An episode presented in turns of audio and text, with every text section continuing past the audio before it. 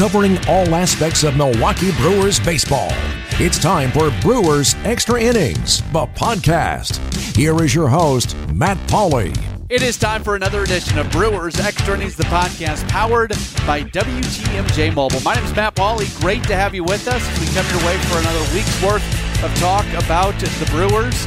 And uh, we're actually, uh, it's like three weeks worth of talk about the Milwaukee Brewers. We generally take a couple weeks off from the podcast right around the holidays. So uh, we will not be with you for the next two weeks after uh, this podcast today. And then we will uh, get back with you there early in January uh, for our first show in the calendar year of 2022. So uh, just before we go any further, as we do uh, do our final show of the year, thank you so much to everybody who has listened, especially during the final two months uh, into the postseason uh, for the Brewers. I can tell you that the uh, podcast listening numbers uh, were absolutely incredible, especially when we compare them to some of the other things that are going on on the WTMJ Podcast Network with shows and so forth. It's so clear the fandom that exists for the Brewers, and that plays out in people listening to this podcast. So, my sincere appreciation uh, to you for being tuned in, and we'll uh, we'll keep going strong once we get into our 2022. But uh, this week on the final edition of the podcast in calendar year 2021, uh, I'll be honest with you. The, the podcast right now are going to kind of sound the way they sounded uh, right in the middle of the pandemic and that it, it, has nothing to do with the pandemic. It has nothing to do with COVID. It has everything to do with the work stoppage because bluntly, there's just not a whole lot to talk about right now. Uh, we did hear that the players and the owners did meet for at least a little while this past Thursday. Uh, non core economic issues were discussed, according to uh, multiple reports. Scheduling, grievance procedures, special events, and uh, drug and domestic violence policies were the things that were spoken about. Really, both sides should be fairly like minded on most of those items. And if they're not completely like minded, those are the easy things to kind of negotiate and collective bargain and work through. I say the easy things. It seems like sometimes uh, you, know, you can't uh, get the two sides in the same room together and get them to agree what time of day it is. But that being said, those issues are probably issues that they can work through. They did not get into any of the major economic, financial issues that exist between the two sides, and that's what is the big deal here. So they didn't get into any of the big deal issues. Um, they they still need to work through those. Obviously, there is some hope that maybe by being on the same page on some of these smaller issues, that perhaps that can lead to more of an agreement on some of the bigger issues later, at least some momentum, just a spirit of working together, whatever it might be. So that's kind of the update for this week. I said we're not going to do a show for a couple weeks. If something crazy happens in the next couple weeks, we'll probably uh, come back and do a show. But if nothing changes, uh, we'll take our holiday break here over these uh, next two weeks so people can enjoy Christmas, New Year's, whatever you uh, celebrate at, uh, at this time of year. Just celebrating being with uh, friends and family and eating lots of good food and things like that. It's uh, it's a great time of year, and hopefully you are able to uh, be with the people that uh, you enjoy being around, the people that you love, and uh, we'll be back with uh, more of this podcast coming up. Uh, yeah, into the new year, but we still have one more podcast to go. And again, so what I was trying to get to a moment ago before I kind of went off the went off the rails during the pandemic. This podcast was very much just kind of an interview podcast, just a, a conversation, a baseball conversation. And that's what we're going to do. We're just going to have baseball conversations here uh, until something of, of note actually happens. So, uh, our baseball conversation this week with a guy who I always enjoy being able to uh, talk about the game with. Uh, he is a, a, uh, contributor at Brew Crew Ball. You can follow him on Twitter at Tim underscore Muma, M U M A. Uh, great to have Tim back on to the podcast. Hey, Tim, thanks for your time. How are you? I'm doing great. Always, always a pleasure to talk baseball. Doesn't matter the time of year, so I appreciate it. Let's um, like these these conversations and these podcasts, like all that all that there is to talk about in terms of what is actually going on right now is the lockout. obviously the lockout's going to end at some point in time, and then you can kind of teams can really start digging in again on, on trying to add to their roster. So let me ask you this: like, do you spend more time being worried about the lockout, or do you spend more time kind of thinking about still what this team can do once the lockout comes to an end? I think at this point, I more just think about what what are they going to do, you know, to help improve the team. And obviously, they they have a good club, and you figure a few moves here and there gets them uh, them a little closer to ideally a, a championship run. So we're still in you know December, and it's still a ways off to really being concerned about missing games and stuff like that. I don't really think about it too much. I mean, it's always in the back of your head, and like you said, I mean, any baseball podcast you listen to, you can't help but them talk about it, and it's a little bit of a quiet period now too, so you're not necessarily hearing a lot of back and forth of of what uh, you know might be coming down the pipe a little bit. But um, for me, I'd rather I guess stay positive and think about what uh, selfishly what my club can do to get better when, when everything kind of opens up. And God willing, it, it does happen sooner than later. But uh, when it does, you figure it's going to be kind of a frenzy. Um, obviously, all the teams I'm sure behind the scenes are still working and and then trying to make plans as best they can. But um, for now, I think it's it's worry about the baseball side of it. And as you get into uh, you know mid to late January uh, you hope there's some movement. That's when I think you start getting a little bit concerned and worried more about the, the work stoppage itself. The uh, the big move that they made prior to the uh, the the labor stoppage deadline, whatever you want to call it, uh, bringing in a Hunter Renfroe, moving on from a Jackie Bradley Jr. I think we can all probably assume that JBJ is going to have some level of a bounce back, uh, but it feels like sure. they, they bring in a guy who's got a little bit more pop. Maybe he's a middle of the order type bat. Maybe he's a guy who can provide some protection for Yelich. Uh, we had Kyle Lobner on a few weeks ago, and he thought he was more of a, a six or seven hitter, kind of a, a last guy to drive in runs kind of guy. I, I don't. I don't know. I don't know where they're going to bat him, but it feels like that move at the very least made the team better. I think it definitely does. I mean, obviously JBJ didn't give them what they were looking for. Um, defensively, he was still his normal self, but you just can't pay a guy that money, especially in a let's call it a smaller market, um, to, to hit like that. And you're right, he's going to bounce back for sure. Even if he was here, he'd do the same. Um, you know, and part of it really is the move as far as getting money off the books, not just for next year, but you know, future years as far as some of the options that are out there and some of the deferred money. I, I think people didn't necessarily realize how much was going to come on down the road as well. But as far as rental, I mean, you know, he's coming off a really good year, obviously. Um, from what I've seen and heard, you know, he matches lefties really well. So you could see it being a thing where, you know, Counsell's not afraid to have guys up in the lineup uh, against lefties, and then if they're in the lineup, down more in the order against righties, or, or vice versa, depending on their strength. So I think that's just going to be the way they're going to play it, and that's probably why Stearns and Company sees him as a fit with this club because – they're going to rotate guys in and out. They're going to worry about matchups all the time. They're going to get guys rest. You're going to have injuries. So I think that's what they've been doing for a number of years is just trying to find these little ways to match up with, you know, the big boys as far as spending goes by looking for those, uh, you know, winning on the margin, so to speak, of, all right, if we have him against lefties, which we, you know, in general struggled against last year, that's going to improve our lineup, at least that half of the lineup. So now we can maybe focus on a guy who's not as expensive or – doesn't cost as much in prospects that uh, that matches righties, and then they'll make it work that way. So it's just it's one of those. I think I know I've heard a lot of people talk about. He's he's somewhat kind of filling the void uh, from Avisail Garcia leaving, and, and you can see that a little bit. Um, but I think again, it's a very Stearns move as far as seeing Renfroe as a, a piece that fits into the bigger puzzle. And uh, Counsell obviously is the guy you want running the show with that. You, you mentioned the term winning on the margins, and I've been thinking about this a lot lately because – look, there are some big market teams that do a very good job of bringing in the high price tag, high profile, top level guys. And they do at the same time do a nice job of filling in the rest of the 40 man roster and, and the AAA guys who are going to give an, get an opportunity at some point of the year.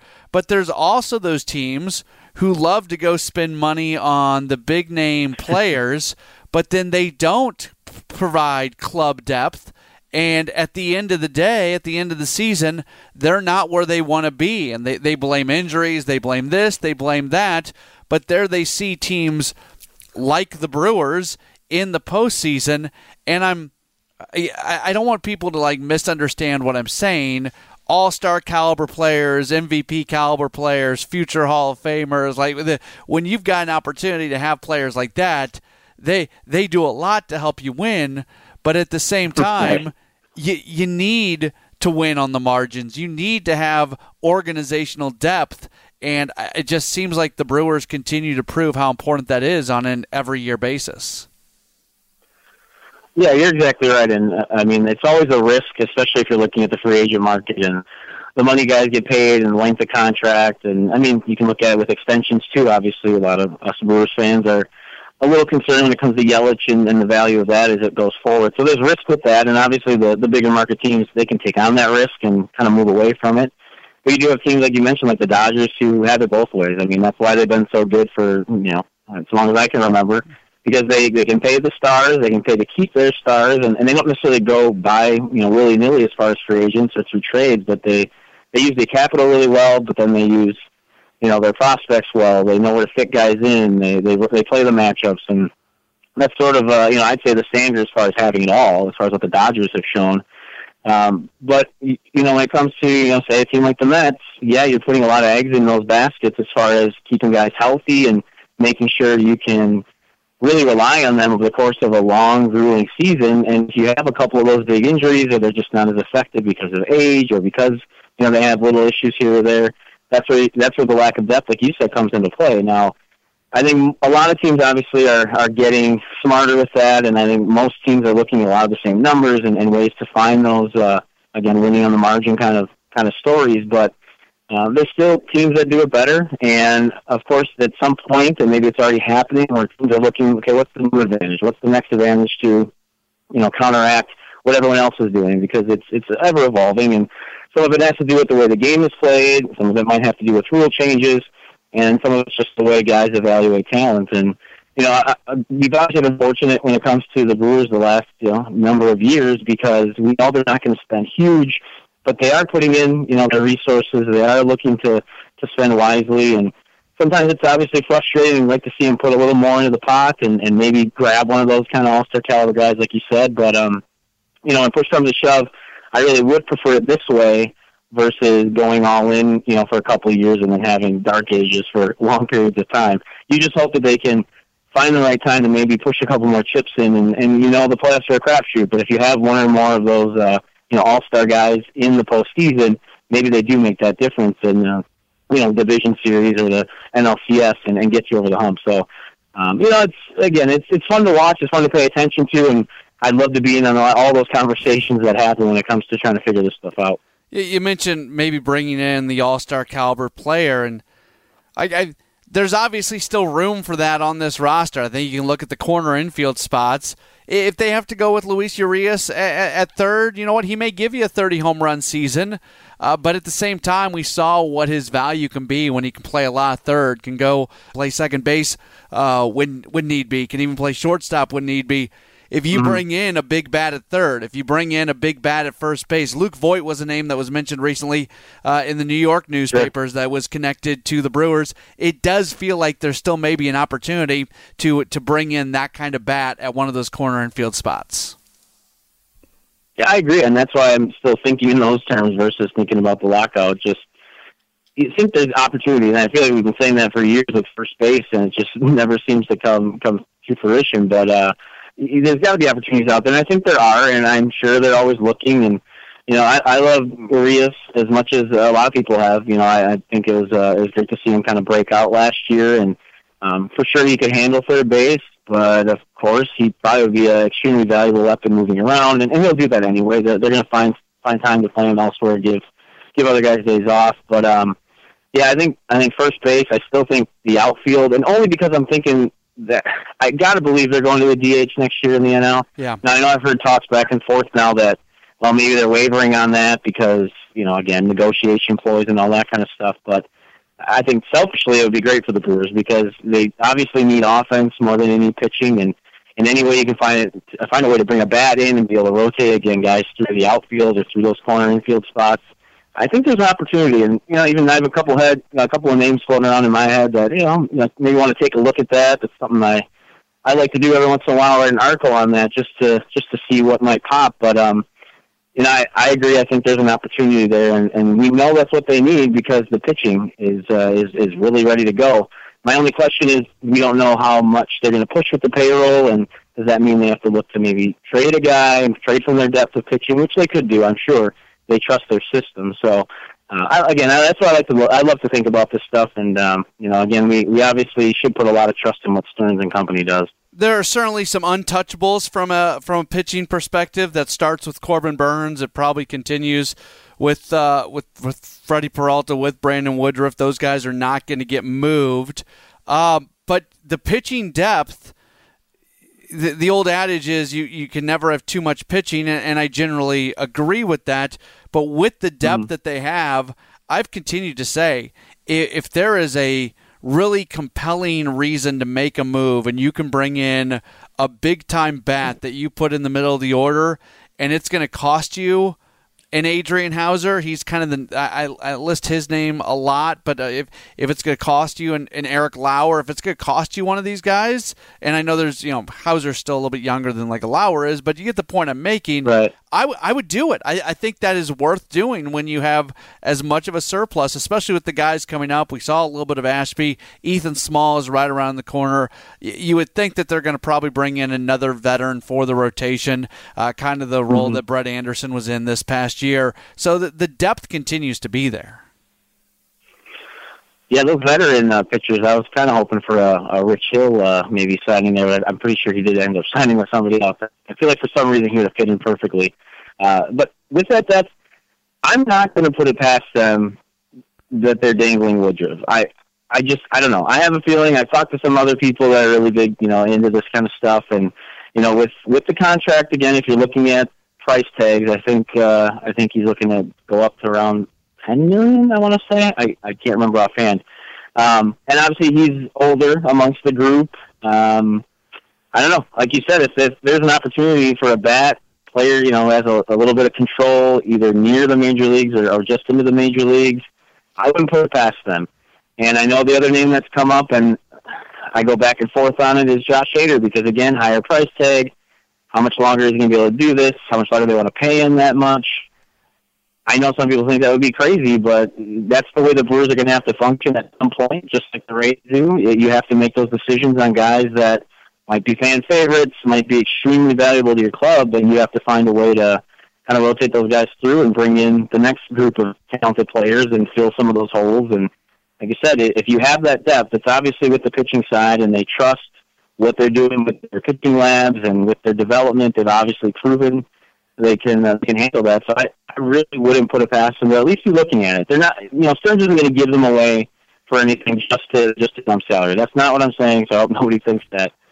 But if there's a team out there that thinks they're a starter away and they think, you know, Woodruff's the guy and they're willing to throw in, you know, a couple uh, bigger names as far as whether it's prospect side or or players that really fill a hole or a need for the Brewers, I'd be on the lookout for it. not saying it's going to happen. I wouldn't put a high percentage on it. Uh, like you said, a guy like Houser makes a little more sense, just even cost wise and, and age wise.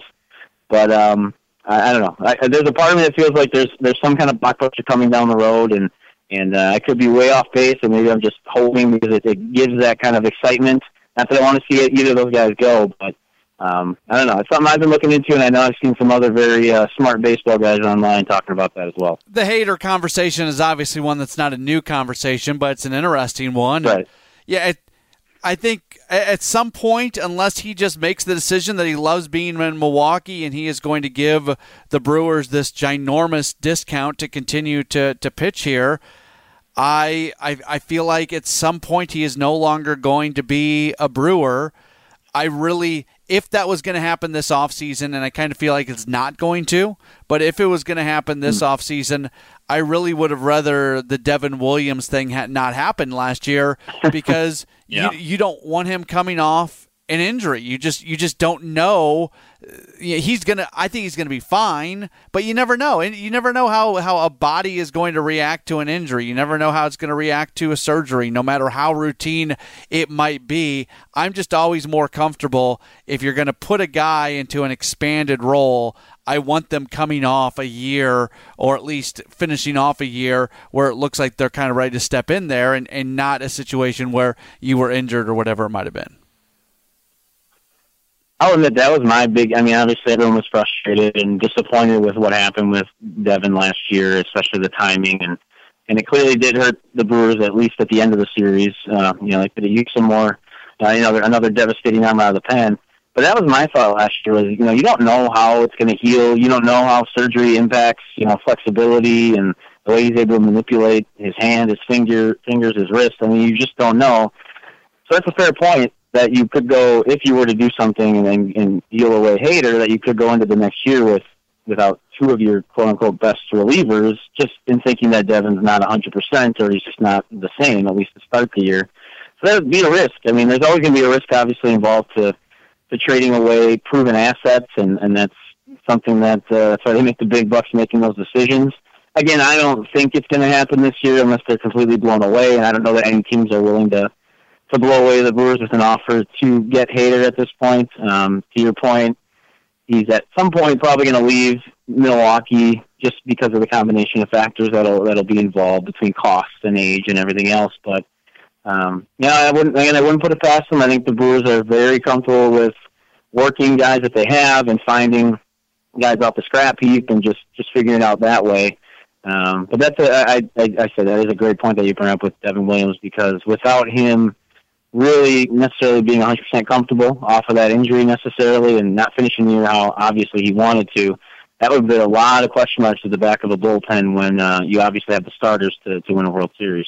I do wonder, like, just from a from a baseball operation standpoint, how confident are they? Because maybe this year not as much because the deals that they made at the deadline really didn't have a, a positive impact on, on the team with Norris and Curtiss.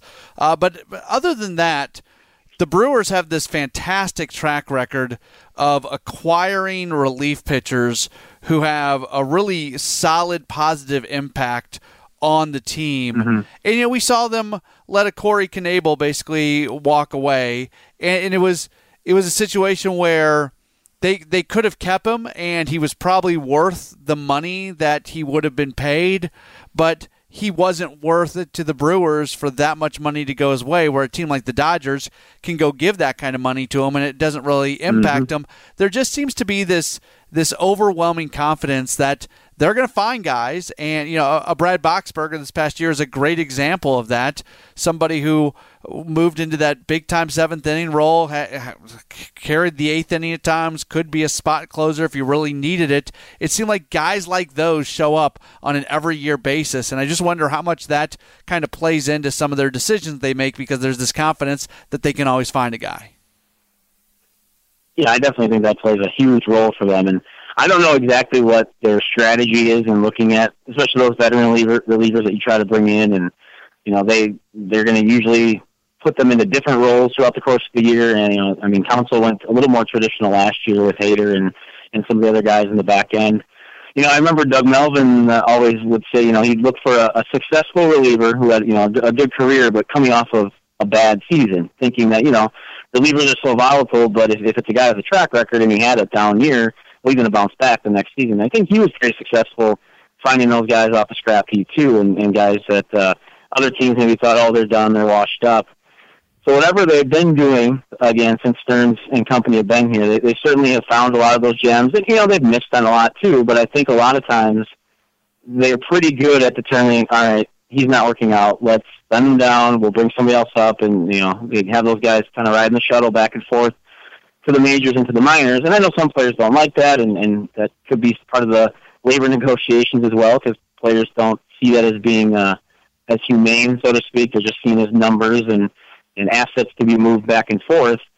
Unfortunately, that's the way, especially for a team like the Brewers, it's going to work, and they're going to take those shots. And if they're if they're fitting in, they keep rolling with them. If they don't, they're going to keep shuffling until they find the right mix. And more often than not, they've been able to do that. And obviously, again, when you have a manager like Counsell who, for the most part, understands, it seems, that how that works and the roles of those players and being able to manage that because you do have egos and you have to manage fatigue and the long season. They found some kind of correct formula, whatever that is for them. And I, again, that is why I agree that you know Hader at some point, whether he has has or has not been on the block, you know, he will be gone. Not necessarily this year, um, but it is partly because of the confidence they have both internally and finding guys externally. Yeah, you're right about what you said about players and maybe the negotiation talk about how the how it's going to be handled in terms of um, going up, going down, service time manipulation, all, that sort of stuff. Mm-hmm. If I was a free agent and I, I did not have a a major league deal sitting there, I would want to sign with the Brewers. And maybe I'm biased on this, but look no, at, not at all. look at how many guys they go through every year. You want to get some big league time, you want to get an opportunity. Maybe you got to Yeah. sit at Nashville for three months, but come August 1st, you're going to get an opportunity, or come July 15th, you're going to get an opportunity. If you run with it, you get to stay there. And oh, yeah, by the way, even if you don't stay there, you at least got some big league time that year. You at least added to your service time. There's some value in that as well when it comes to the major league pension and everything. There's a there's a lot of benefits to uh, being in an organization that uses as many guys and is as transactional as the Brewers are. And it does come down to that a lot as far as what the player is actually looking for. You know, if you are just looking to get a guaranteed contract, then you might go somewhere else. If you're looking to prove yourself, or maybe you've you haven't had that opportunity yet, then that goes to your point of you're going to be given a shot. You know, at some point during the season, the Brewers are going to give you that shot, and it just comes down to I think that communication that uh, you know the organization would have with those, especially free agents, whether they're major league or minor league free agents, because you know they find a lot of guys that way as far as starting them that route, inviting them to spring training, and you know we've seen that a number of times, not just with pitchers, but but even position players. Um, and it's a little bit, you know, I, I always try in my head to relate it to something I can understand maybe a little bit better. And you know, I have two sons who've been playing sports a long time, and we've always talked to them about, well, look, you can you obviously want to be on a good team, and you. But what do you what are you looking for? Would you rather sit on the bench on a, on a top team, or would you rather get playing time on maybe the second team and work your way up? You know, and I think it, it really comes down to those decisions. And as long as the organization's being honest, and from all indications, it seems like they have good relationships with players. You don't hear a bunch of negative stuff coming out. You usually hear positives about the organization and the players and coaches and administration. I think again that's where they're kind of being they're they're able to win on those margins again to overuse that term by by having those conversations and and to your point saying look you're going to get a shot. If you you prove that you can handle it you're going to stick with us. If not you know we'll keep you around as long as as long as we can. And if you want to go elsewhere they often give those releases and contracts as well. So uh, it's just another way they try to filter in guys that works within their budget within their philosophy and um, as long as Stearns and, and all his people are here, I'm sure that's going to be the way they run it. Unless they find another another route that uh, that's going to help them out down the road. No, I th- yeah, I think they're always looking for the, the latest thing and the latest way to, to win. But yeah, Right. they've got a they've got a formula that seems to be uh, working for for the most part.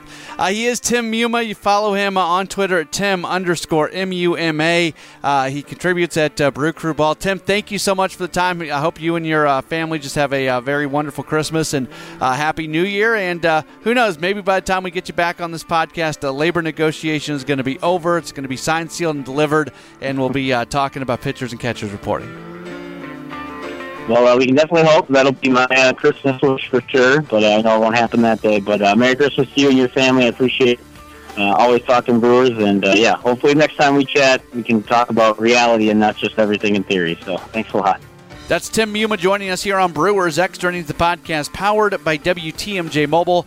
And that is just about going to do it for this week's podcast. Again, thank you so much for listening, not just today, but all year long. Have a very Merry Christmas, a very happy New Year, uh, a very happy whatever else you might be celebrating. Maybe you're just celebrating being with friends and family. Enjoy that, love it, and uh, we will talk to you in the new year. My appreciation once again going out to Tim Muma for joining us. Thanks to you for being tuned in. We'll talk to you again real soon for another edition of Brewers Extra Innings, the podcast powered by WTMJ Mobile. Thanks for listening to Brewers Extra Innings, the podcast. Matt will be back next week with another episode. For all the latest Brewers news, keep listening to the home of the Brewers. News Radio 620 WTMJ.